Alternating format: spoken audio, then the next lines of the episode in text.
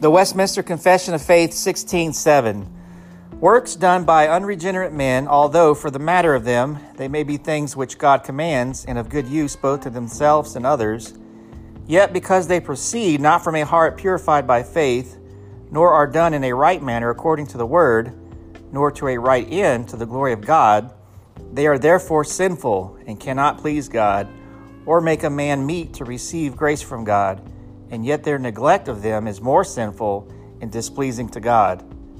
This concludes the reading of Westminster Confession of Faith 16:7 brought to you by thereignofchrist.com.